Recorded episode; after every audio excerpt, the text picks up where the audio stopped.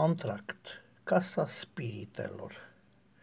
Este nu recomandat, ci de-a dreptul obligatoriu de citit o carte numită Casa Spiritelor. Respectiva lucrare, care nu este roman, nuvelă ori carte de memorii, își datorează existența scriitorii ciliene Isabel Allende.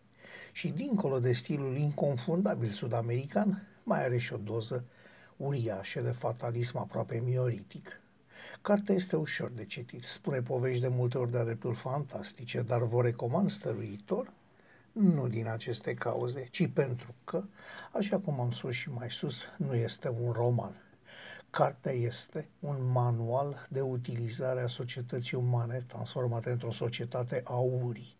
Astăzi, când antagonismul de idei ne-a transformat pe cei mai mulți din susținători ai unor păreri diferite în dușmanii reconciliabili, Astăzi, când societatea omenească a ajuns polarizată între noi și dușmanii noștri, astăzi când compromisul și eventual înțelegerea celuilalt sunt semne de slăbiciune, astăzi așadar este necesară citirea acestui manual de utilizare a societății umane moderne, polarizate, furioase, violente și neiertătoare.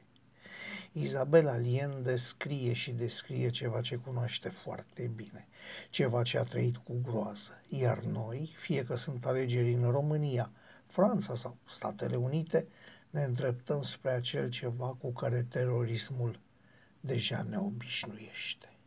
Așa crede un om de pe stradă.